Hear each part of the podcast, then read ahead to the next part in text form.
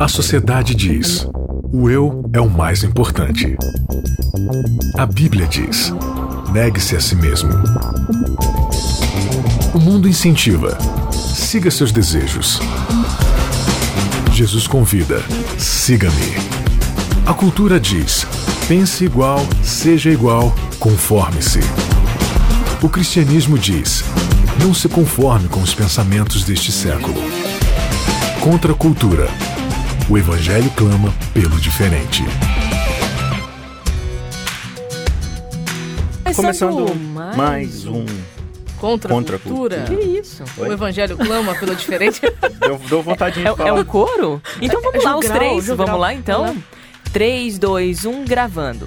Começando mais um Contra a Cultura, o Evangelho clama pelo diferente. Vocês são muito bestas. muito bom! Que bom que você está aí acompanhando a gente através das redes sociais, a você que nos acompanha através do podcast e a você que está aí no dial do seu rádio, está no seu carro, está em casa fazendo outras atividades, está no trabalho, está na internet, quem sabe ouvindo também a Rádio Novo Tempo de qualquer lugar do Brasil e do mundo. Muito obrigada pela sua participação de sempre, pela sua audiência aqui aqui no Contra a Cultura. O que, que é Contra a Cultura, hein? Tô ouvindo pela primeira vez, não entendi muito bem esse, esse povo que começou com esse jogral estranho aí nesse é programa, que que é isso e tal. Ó, Todo o nosso conteúdo está no site novotempo.com barra contracultura. Mas para você que nunca ouviu, contracultura nada tem a ver com uma rebeldia. Não. Pessoas que vão contra alguma coisa. Ou gente obscurantista que odeia todas as coisas e é contra tudo. O, o que, que é contracultura? É uma palavra só, inclusive, é né, Isaac? Só. Contra a cultura, sim, é um movimento que vai contra o senso comum. Não é que vai contra no Ele sentido além. de odiar e tal. Além. Assim, vamos pegar tudo que tem aí, vamos raciocinar, vamos ver se é isso mesmo, vamos, vamos pensar, ponderar.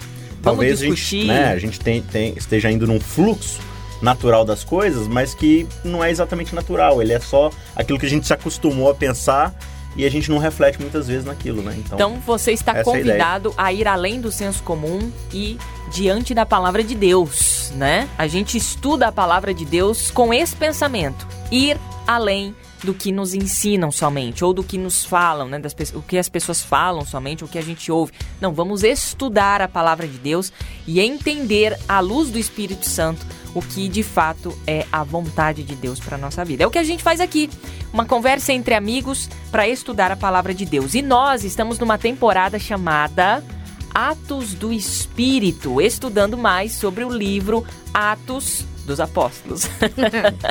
é um trocadilho aí, né? Porque a gente está vendo de fato que o Espírito é que rege a vida dessas pessoas que se colocam à disposição Isso. do ministério, né? E a gente já concluiu aí cinco episódios e nós estamos no sexto episódio. O tempo avoa. Avoa. o tempo avoa aqui no Contra Cultura e nós já estamos no sexto episódio desta nossa série de 13 episódios. A dieta do evangelho. Ai, essa palavra Alface. dieta. Alface. Essa palavra dieta está me perseguindo. Dieta, nunca nem vi.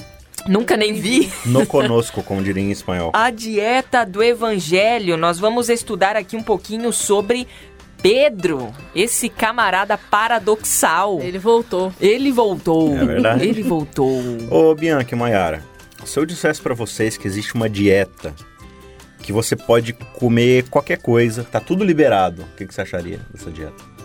Não, estranha. Pô, feliz, né? ou Bom não. demais pra ser verdade. É. Tem Bom alguma pegadinha aí? Emagreça comendo de tudo, né? A gente... é, é, dieta mágica é, do emagrecimento. E, e, existem essas propagandas, né? Até porque, né, esse é um conceito bem equivocado quando a gente fala de dieta, né? Que dieta é para emagrecer. Exato, dieta é o que a gente come. Dieta é aquilo que você institui como seu estilo de vida, né? Para você, né? tem dieta para engordar, tem Exato. dieta para ganhar massa muscular, tem dieta para saúde, Exatamente. tem dieta por causa de uma doença que você tem, né? Então a dieta diz respeito ao nosso estilo de vida, aquilo que a gente ingere. E a gente vai ver aqui um negócio que acontece com Pedro, numa visão muito louca aqui, né? que a gente vai descobrir aqui que o evangelho tem uma proposta um tanto quanto diferente do que a gente que, costuma inclusive, pensar. era perto ali da hora do almoço, quando ele teve não, essa, não essa visão, né? né? E ele devia estar tá com muita fome, e aí Deus deu uma visão de comida mesmo para ele, né? Já que você tá com fome, eu vou chamar sua atenção. Mas nós deveríamos, ou devemos, e vamos ir além do senso comum da comida nessa visão, né? E é o que a gente vai aprender hoje a partir do capítulo 10 aqui do livro de Atos. Então você já pode abrir a sua Bíblia ou prestar atenção nas leituras que a gente vai fazer aqui para você entender bem o contexto. Vamos passear entre o 10, 11 e 12, né? Uhum. Hoje aqui nesse capítulo 6 a dieta do evangelho. O que será que Deus está querendo para a nossa alimentação do ser, né, da essência, da alma? Que comida a gente Alimento precisa colocar? Alimento espiritual. Bom, quais os versos aqui que a gente pode já introduzir para esse nosso. Veja, no, no capítulo 10 aqui, do verso 1 até o 8, é, o contexto aqui é que Pedro está lá fixado, né? É, na região lá que ele está evangelizando. E aí vem alguns representantes de um camarada chamado Cornélio, que era um centurião. O centurião era um, era um líder que cuidava, um líder militar, né? Que ele cuidava de 100 homens, né? De um pelotão ali de 100 homens. Então, basicamente, ele era um gentil, ele não era um judeu, né? Ele era alguém a quem os judeus falavam, não, esse aí não é do povo de Deus, então ele não merece ser salvo, ele não merece as bênçãos de Deus, né? Havia todo esse preconceito que a gente vai ver como é que isso vai ser agravado lá na frente, né? Mas basicamente, Cornélio ele recebe uma visão de Deus, né? Do Espírito Santo ali. E, e aí ele fica com isso na cabeça, não, é. Eu, eu quero saber mais sobre isso e tal. E aí ele é orientado a buscar Pedro, né? E ele envia representantes para poder trazerem Pedro. E aí, quem é Pedro? Quem é esse tal de Pedro? Aí ele manda os representantes para descobrir quem é Pedro. E aí, no finalzinho aqui do verso 8, eles chegam lá onde Pedro está hospedado. Só que eles daí não encontram Pedro, né? É isso mesmo? É interessante aqui, aqui Pedro ele tá em Jope, né? Uhum. Que é a uhum. cidade em questão. Ele foi lá porque alguém tinha morrido, né? Uma mulher muito piedosa da cidade tinha morrido. E eles chamaram Pedro. A Dorcas, né? É, isso. E quando Pedro foi, ele ressuscitou, né, a, a moça. Não vou falar moça porque eu não sei uhum. a, idade, né? E ressuscitou a, a moça e, e eu acredito que essa história se tornou bem Provavelmente era uma mocinha mesmo, porque Tabita é. significa pequena, pequena jovem. Pequena né? jovem, né? Então, ele ressuscitou essa menina e a história deve ter ficado conhecida. Uhum. Então, sabendo disso, é, esses, esses homens aqui de Cornélio foram atrás dele porque é, o próprio capítulo 10 vai mostrar para nós que Cornélio, ele era um homem muito piedoso. Mesmo que Cornélio ele fosse, né, considerado é, um, gentil, um pagão, uhum. né, mesmo que ele que ele ser, seguisse ali a religião romana vigente na época, ele estava né, numa busca. Ele estava, o texto bíblico diz que ele era um homem que orava e era temente e a era Deus, temente né? a Deus. Uhum. Então era casa, né, era, era alguém que buscava já a presença, né? uhum. digamos assim, do Deus verdadeiro. Ajudava né? as pessoas e tal. Até que na visão que Deus dá para Cornélio, ele fala: olha. Eu tô vendo a ajuda que você dá para as pessoas esmolas, né? Exatamente, exatamente. Então, assim, então agora tem um representante do, do reino ali, né? Uhum. Do evangelho ali, que precisava ir ao encontro, né? De Cornélio. Então, só é, frisando, antes dessa visão de Cornélio, eu acho que é importante, porque eu já falei que a gente começa no, no capítulo 10, mas na uhum. verdade tem um restinho do capítulo Sim. 9 lá, né? Que, essa, que são essas duas curas muito importantes é, de é Pedro, isso, né? Isso que mesmo. é de Enéas. É de Enéas. e tá também aqui. de Dorcas, né? É porque a gente tem que entender por que, que Pedro aparece agora, isso. nessa altura do campeonato, sendo que Saulo já estava convertido. Essa é uma pergunta importante, né? uhum. né? Porque se Saulo é o grande nome do, do, do, do, evangeli do evangelismo aos gentios, ah, uhum. como é que Pedro agora aparece no meio dessa história? A gente só tem que recapitular o que a gente já viu, uhum. que Paulo ainda estava muito imaturo, digamos sim. assim, para poder partir para o evangelismo. Ele é mandado para Tarso pela igreja ali. A igreja o manda de volta para Tarso, a gente sabe pelos estudiosos que ele fica 10 anos em Tarso. Nesse interim que ele está em Tarso, Pedro é chamado para poder né, já fazer, ir já ir trabalhando com os gentios. Agora, né? An né, antes de você continuar aí, beleza, Paulo estava assim imaturo e estava aprendendo, né? Mas tem alguém que ainda estava imaturo nessa história. Também, que é o que a gente vai que é o próprio Pedro. Que a gente vai continuar crescendo na, na uhum. leitura do texto aqui, e a gente vai perceber que, que Pedro ainda é muito judeuzão, ortodoxozão, é, assim, né? Então ele tinha dificuldades com os gentios, é mesmo Pentecostes tendo acontecido, mesmo ele tendo é, vislumbrado, visto o poder do Espírito Santo caindo sobre as pessoas ali para a conversão de outras nações, né? Tudo bem que ali uhum. a princípio eram judeus e prosélitos, mas o objetivo era que esse evangelho alcançasse a, a todas as pessoas que havia no, no mundo uhum. em questão ali. Então agora Pedro, ele é Deus traz Pedro, mas para trabalhar em Cornélio, sim, para trabalhar por Cornélio, mas também mas para ser trabalhado. Para ser trabalhado. Que veja, a, a gente vai ver isso mais para frente, mas qual que basicamente era a tríade da liderança da igreja, as pilares da, os pilares da igreja? A gente tem Tiago, né, Tiago, que, o irmão de o Jesus, irmão de Jesus, que era o apóstolo, um, que era um grande Fariseu. líder, né? É, nós temos João, João e o próprio Pedro. E o próprio Pedro. Entendeu? Então, assim, um desses, pelo menos, os três são judeus, assim, bem... Hardcore. Devotos, são né? bem, é, bem, bem... judeus de, de bem raiz austero, mesmo, né? Judeu Nutella, não. É, a gente vai perceber no, no restante da história que Paulo vai iniciar esse ministério com os gentios. Só que ele vai enfrentar muita oposição daqueles que são judeus judeus mesmo, inclusive dos judeus que estão sendo cristianizados. E a gente já conversou aqui no Contra Culturas de uma treta feia entre, entre Paulo, Paulo, e Pedro. Pedro. Sim. Né? Que eles e essa treta aconteceu tempo depois, uhum. bem depois desse episódio aqui. Você vê que Pedro custa aprender o trabalho de uma vida, né, de aperfeiçoamento. Mas então, é, a ideia que, que se passa aqui é que Pedro ele precisa ser trabalhado para que pelo menos um dos representantes ali da base da igreja tenha uma percepção mais experiencial e não apenas de conceito do que, que Paulo está fazendo e do que, que Deus está tentando fazer ali por intermédio de Paulo, né? Então a gente vê que na verdade é Pedro quem começa o ministério com os gentios. Mas aí voltando aqui então, o verso 8 acaba dizendo que, acaba, né, explicando ali, que Cornélio, então, depois dessa visão com Deus ali, ele envia representantes para Jope para procurar Pedro. Aí a história pausa aqui, uhum. a câmerazinha muda, corta a cena dos caras procurando Pedro e a gente é introduzido a uma nova cena no verso 9, Isso. onde Pedro tá ali orando em cima do da eira, terraço, né? do, do terraço né? ali. É hora sexta aqui. E, e era cerca de meio-dia, bateu né? aquela fome uhum. e, né, e, a, e a Bíblia aí, diz verso isso, 9 né? até o verso 16 pra gente. A Bíblia diz isso, que ele estava com fome. Ó, a partir aqui do versículo 9, no dia seguinte, quando os mensageiros, versículo 9 do capítulo 10, 10. gente. No dia seguinte, quando os mensageiros de Cornélio se aproximavam da cidade, Pedro subi, subiu ao terraço para orar da casa ali onde ele estava. É, era cerca de meio-dia e ele estava com fome. Enquanto a refeição era preparada, ele entrou num, numa visão. Viu o céu aberto e algo semelhante a um grande lençol. Gente, acompanha essa visão que muito, muito louca. Viu o céu aberto e algo semelhante a um grande lençol ser baixado por suas quatro pontas. No lençol havia toda a espécie de animais, répteis e aves. Então uma voz lhe disse: Levante-se, Pedro, mate e coma. De modo nenhum, senhor, ele respondeu. Jamais comi coisa alguma que fosse considerada impura e imprópria. Mas a voz falou novamente: Não chame de impuro o que Deus purificou. A mesma visão se repetiu três vezes. Então, subitamente, o lençol foi recolhido ao céu. Isso aqui dá um trabalho, né? Hum. Tem tanta gente que quer usar esse texto aqui para para falar de comida, não, para dizer que, pode que o objetivo de Deus ali era liberar os animais, que ele um dia no passado disse ser impuro, mas que agora a cruz de Cristo purificou. Falei, caramba, mas Jesus morreu na cruz para purificar a porta. colesterol. Mas a grande questão aqui, claro que o texto ele tem que ser lido todo dentro do seu contexto. Nós não vamos uhum. conseguir ler tudo, né? Porque o contexto também está estabelecido no capítulo 11.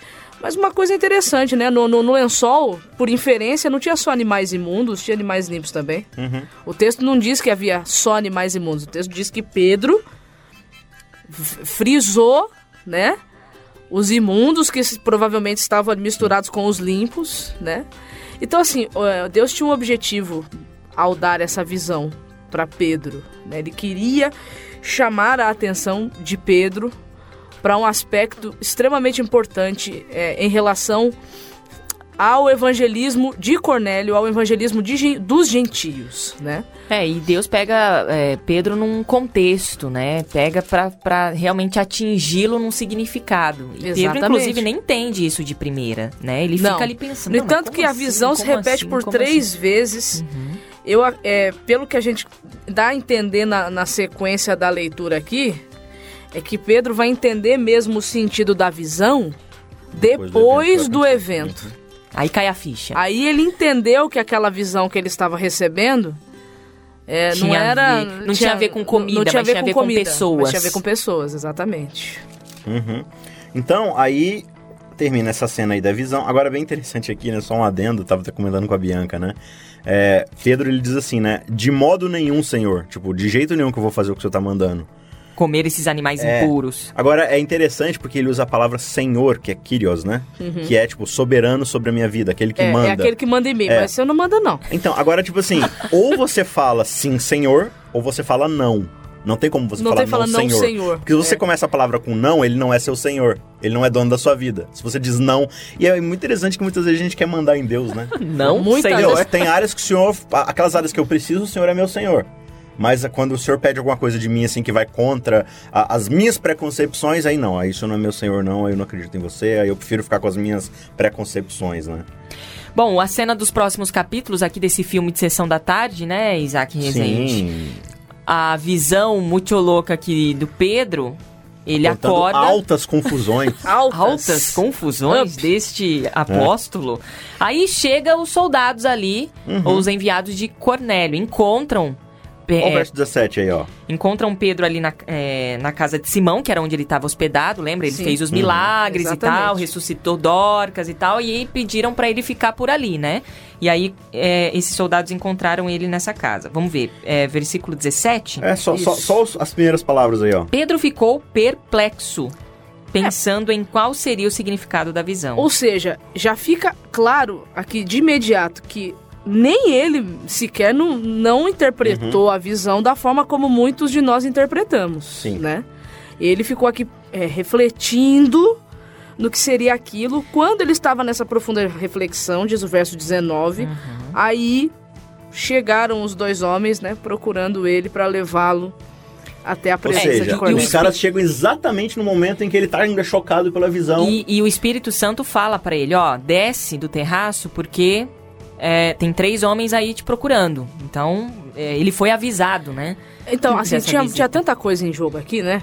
Porque, veja bem, não era nem naquele contexto. Eu, eu não, não vou saber dizer se ainda. Se pode ser assim hoje ainda, eu não sei. Mas naquela época, naquele contexto, um homem judeu entrando na casa de um homem gentil, gentil. não era uma coisa uhum. muito boa, não. Ele não ficava bem visto. Não, bem visto, né? ele ficava impuro, né? Ele, ele ficava impuro. impuro. Por isso que essa ideia da, da visão, porque não era só questão de comer os alimentos impuros, se você manuseava eles, entrava em contato com eles, você já estava considerado cerimonialmente impuro, né? E aqui para Pedro, nossa, imagina, né? Bom, aí Pedro desceu, olhou para os homens, os homens nem precisaram perguntar nada, ele já falou: Eu sou Pedro, é, é, vocês me procuram, o que, que vocês querem? Eles responderam: Olha, um oficial, explicou, né? Um oficial, nosso chefe, o Cornélio, mandou a gente vir cara, aqui. Gente boa, cara, gente boa. Ele é, ele é um homem devoto e temente a Deus, respeitado por todos os judeus. Um santo anjo instruiu a chamar o Senhor, Pedro até a casa dele para que você pregue para as pessoas lá, né? Para que eh, todos querem ouvir a sua mensagem, querem ouvir o que você tem a dizer. No dia seguinte. Lê o verso é... 28 aí pra gente. Não, rapidinho, antes de você ler o verso 28, né? Então Pedro vai com eles, ele vai. se dispõe aí Ele, com eles. Eles dormem lá onde Isso, Pedro quando tá eles também. chegam lá na casa de Cornélio, tá uma galera reunida para poder ouvir o que Pedro tem para dizer. Uma galera morrendo de fome do evangelho, né? E aí lê o verso 28 aí. Vocês sabem, Pedro disse, vocês Isso. sabem que nossas leis já chegou abalando, né? Vocês sabem que nossas leis proíbem que um judeu entre num lar gentil como este ou se associe com os gentios. No entanto, Deus me mostrou que não devo mais considerar ninguém impuro ou impróprio. Opa! Olha aí, chegamos Ai. no ponto em questão. Qual a grande conclusão de Pedro? A aí? ficha caiu ali. A ficha caiu ali. Porque, ó, a sua versão diz assim, né? Mas, por exemplo, na minha do Isaac que é RA, né? Diz assim, que ele considerou aqueles animais comum e imundo. Aí de novo ele vai fazer, vai usar essas mesmas palavras agora se referindo aos gentios, comum e imundo. Então, é, a gente percebe que ele começa aqui, né, Isaac, a uhum. entender uhum. qual que era o objetivo de Deus com aquela visão. Sim. É, porque os ele gentios... já faz a aplicação da, da coisa. Exatamente. Os gentios eram considerados como... Impuros. Como comuns e impuros, uhum. né? Que não... E o judeu não poderia se misturar, enfim, senão também se tornaria comum e impuro. Mas aqui ele começa, ele começa a entender o que é que Deus estava tentando mostrar para ele naquela visão. E lá no versículo 34 do capítulo 10 ainda, uhum. né, Pedro fala: "Vejo claramente que Deus não mostra nenhum favoritismo, né? Em todas as nações ele aceita aqueles que o temem e fazem o que é certo". E, e é um tapa na cara dele, Sim. porque Cornélio era um cara temente a Deus, Roma, mas não, não, era, é. é. E aí dos versos 36 judeu, né? aí até o 43, Pedro vai fazer aquilo que é, de fato, o que significa o testemunho em Atos, né? Que a gente já falou um pouco sobre isso. Não, eu tenho que dar testemunho. O que é dar testemunho? É mostrar como eu sou uma boa pessoa, é mostrar minha vida. Não, Pedro vai dar testemunho. Qual que é o testemunho? Essa é a palavra de Deus que enviou aos filhos de Israel anunciando-lhes o evangelho da paz por meio de Jesus Cristo, que é o Senhor de todos. E aí ele vai recapitular. Vocês sabem qual é a história que está circulando lá na Judéia, lá em Jerusalém, né? Que Deus ungiu Jesus de Nazaré, e aí ele fez milagres, e ele foi oprimido né, tipo, pelas nações, e aí as pessoas que eram oprimidas por Satanás ele libertou, e aí ele foi, morreu, né? Então ele vai contar todo o evangelho, ele vai expor de novo Jesus Cristo, suas ações, sua vida, seu ministério, sua morte, sua ressurreição, e ele faz o gancho novo. Isso é o que todos os nossos profetas judeus falaram pra gente o tempo todo. Esse e é aí, o testemunho, sabe, né? Sabe por quê? Anunciar é, Jesus é, Cristo. É, dar testemunho é dele, né? Isso é legal. Assim, é, o mundo romano é, e grego eles não eram alienados em relação às profecias que havia no Antigo Testamento com uhum. relação à vinda de um Messias. Sim. Quando você lê historiadores é, romanos, você percebe que os próprios romanos, na época do nascimento de Jesus, estavam esperando alguma coisa acontecer em Jerusalém, porque os seus historiadores apontavam para isso.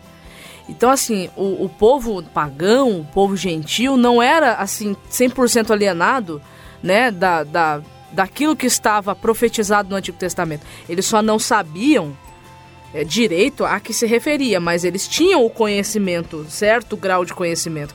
Então aqui Cornélio, ele não era um alienado, né? Com toda certeza ele ouviu falar de Jesus, ele não conheceu Jesus, mas ouvir falar de Jesus, com certeza ele ouviu.